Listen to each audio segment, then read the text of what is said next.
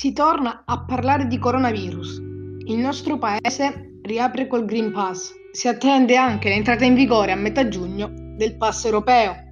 Due casi di positività tra i membri indiani inviati alla riunione dei grandi a Londra. Draghi, pronti a rabbracciare il mondo. Un italiano su quattro ha ricevuto almeno la prima dose di vaccino. Psicosi AstraZeneca. Due milioni di fiale restano in frigo. Biden, pronti a vaccinare gli adolescenti. Decreto sostegni bis, tra gli emendamenti anche aiuti ai genitori separati. Si parla invece anche di cronaca nera, dove a Prato una donna è morta in fabbrica a ventidue anni. Era mamma a diciassette e, e lavorava per mantenere il figlio. Lavorava da meno di un anno in una ditta di lavorazione tessile di Montemurlo, in provincia di Prato. Luana D'Orazio, giovane mamma ventiduenne, aveva accettato l'impiego d'operaia per poter crescere suo figlio Diego, avuto a diciassette anni. Luana aveva una gran voglia di indipendenza e di ricominciare con coraggio. La nascita del suo bambino aveva segnato un punto di svolta nella sua adolescenza, rendendola adulta a soli ventidue anni. Aveva dimostrato anche di apprezzare il suo lavoro e affrontava ogni giorno con grande entusiasmo. La ventiduenne è stata uccisa dall'ingranaggio di una macchina nella giornata di ieri, tre maggio, durante il suo turno di lavoro. La proprietaria dell'orditura, Luana, è svenuta appena saputo dell'incidente. La ventiduenne, poi, era sempre stata apprezzata per la sua incredibile voglia di vivere e il suo impegno sul lavoro. Luana era per molti colleghi una figlia acquisita. Domenico, di soli cinque anni, è il nipote di un'intera azienda.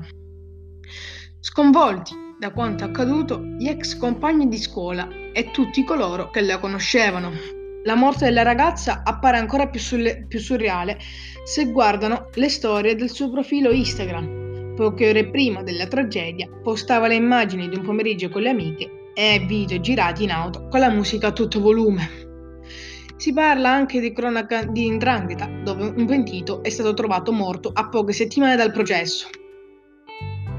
È stato infatti trovato morto il collaboratore di giustizia Antonino Filocamo, di soli trentatré anni. Il suo corpo è stato trovato nell'appartamento nel centro di Lecce, dove il pentito di Reggio Calabria era sotto protezione dalle forze dell'ordine allertate dai familiari che non avevano notizie di lui da alcune ore. Il corpo era riverso a terra. Al momento l'ipotesi più accreditata è quella del suicidio. Il medico legale, infatti, sembra non aver riscontrato alcun segno di violenza. Nella stanza dove è stato trovato morto il pentito non ci sono tracce di colluttazione. Non sarebbero stati trovati però neanche biglietti che possono lasciare intendere la volontà di uccidersi.